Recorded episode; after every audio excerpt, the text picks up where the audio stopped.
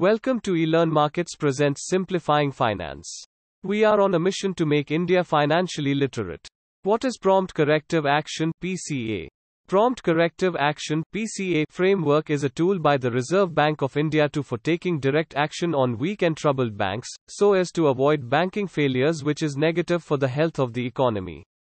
RBI brings banks under the PCA framework whenever they breaches the stipulated risk thresholds in the identified areas of monitoring, which includes capital, asset quality, net non-performing assets ratio, and profitability, to ensure that corrective measures are taken in proper time and the banks are saved from going bust. The main aim of the framework is to strengthen the financial health of the banking system by encouraging banks to abstain from riskier activities, improve operational efficiency, and to focus on conserving capital. It gives RBI an opportunity to engage closely with the bank's management to secure their financial health. When is prompt corrective action invoked? RBI evaluates three parameters before bringing a bank under the ambit of prompt corrective action. The three parameters include two types of restrictions mandatory and discretionary. Restrictions on dividend, branch expansion, directors' compensation fall under mandatory restriction while curbs on lending and deposit are the discretionary restrictions. The mandatory actions are essential to restore the financial health of the banks while the discretionary actions are taken by the RBI depending upon the profile of the bank. The parameters that invoke corrective action from the central bank are I capital to risk weighted asset ratio CRAR it measures the financial strength of a bank. A bank with a CRAR above 9% is considered financially healthy and will be able to withstand any crisis. Any bank with a CRAR less than 9% slips into the ambit of PCA. The following explains the trigger points along with structured and discretionary actions that could be taken by the RBI whenever the CRAR of a bank slips below 9%. E. Net non-performing assets NPA. This parameter assesses the asset quality of a bank. If the NPA percentage exceeds 6% minus 9% then the bank is considered to a troubled bank and slips into the ambit of PCA. The following explains the trigger points along with structured and discretionary actions that could be taken by the RBI whenever the net NPA of a bank exceeds 9%. E. Return on assets, ROA. This parameter assesses the profitability of the bank. RBI considers ROA as the benchmark for profitability. If the ROA of a bank falls below 0.25%, the bank slips into the ambit of PCA. The following explains the trigger points along with structured and discretionary actions that could be taken by the RBI.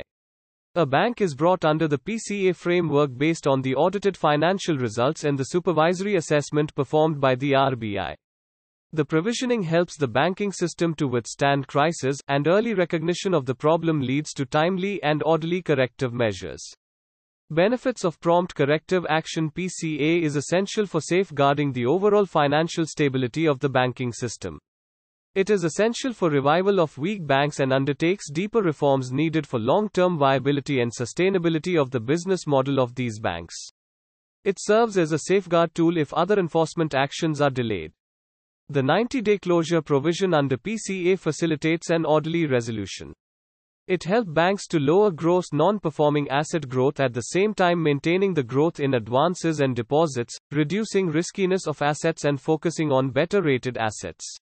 Under extreme conditions, it empowers state banking regulators to close critically undercapitalized banks and provide a road map for doing the same. It also encourages banks to hold more capital to minimize the possibility of triggering mandatory supervisory action and to abstain from riskier activities so as to make the balance sheet stronger. Banks under prompt corrective action. The RBI has brought as many as 11 out of 21 state owned banks and one private bank under the PCA framework. The 11 banks under the PCA are Allahabad Bank, United Bank of India, Corporation Bank, IDBI Bank, UCO Bank, Bank of India, Central Bank of India, Indian Overseas Bank, Oriental Bank of Commerce, Dena Bank and Bank of Maharashtra. Dhanlaxmi Bank is the only private sector bank which remains under the PCA framework. Together, these banks control over 20% of the credit market. As per the latest data, PSU banks have reduced a staggering 2.22 lakh rupees crore from their NPA tallies as loan recovery efforts paid off in the last three and a half years. Outcome of prompt corrective action The banks under PCA saw net interest incomes difference between interest earned and interest expended rise as high as 114%. The banks reported an improvement in their CASA ratio by 37.6%, of this the savings deposits increased to 31.1%. A higher CASA ratio indicates higher cheaper source of funds for the bank, thus helping to improve their NIM. A rise in NIM indicates that the PCA banks are moving towards the profitability and over the time may lead to an improvement in the asset quality of these banks.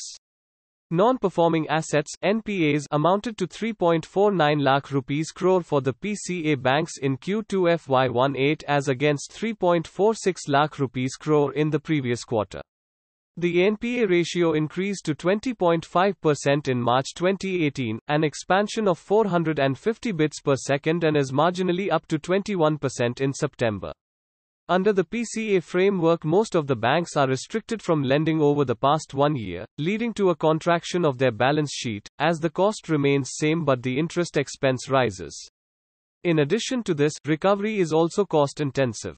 The advances of the banks came down to 16.39 lakh rupees crore in March 2018 from 17.65 lakh rupees crore in March 2017. Thus, in total the asset position of the bank deteriorates. Restricted lending has reduced the overall loan books of the banks under PCA. Banks are now focusing more on retail loans instead of corporate loans.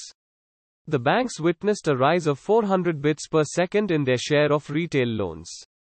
The share of retail loan raised from 15% in March 2015 to 19% in September 2018 while their share of home loans in retail has climbed from 46% to 61% in the same period. Retail credit makes business sense for PCA banks, as it ensures that the business is widely dispersed among a large customer base unlike in the case of corporate lending, where the risk may be based on a selected few players. Rise in retail lending contributes significantly to the development of the economy as it contributes 7% to GDP and 14% to employment in India. So, RBI's PCA norms have not really crimped the flow of credit to the economy. Private sector to gain market share The PCA framework has imposed lending restrictions on the banks. The market share of private banks remained at 14 to 15% in the advances and deposits category for a long time, but with the restrictions imposed under PCA, many of the private banks have scaled up their business portfolio to expand both retail and corporate lending. Bottom line as per RBI, the Indian banking system has high proportion of NPAs in relation to the available capital levels. Imposition of PCA is slowly stabilizing the banks at risk and implementing reforms necessary for long-term sustainability of the overall banking system. However, PCA imposes restriction on lending and decreases their size of interest earning. This reduces the earning capacity of the banks leading to contraction of its balance sheet and deteriorates its overall position. Keep learning.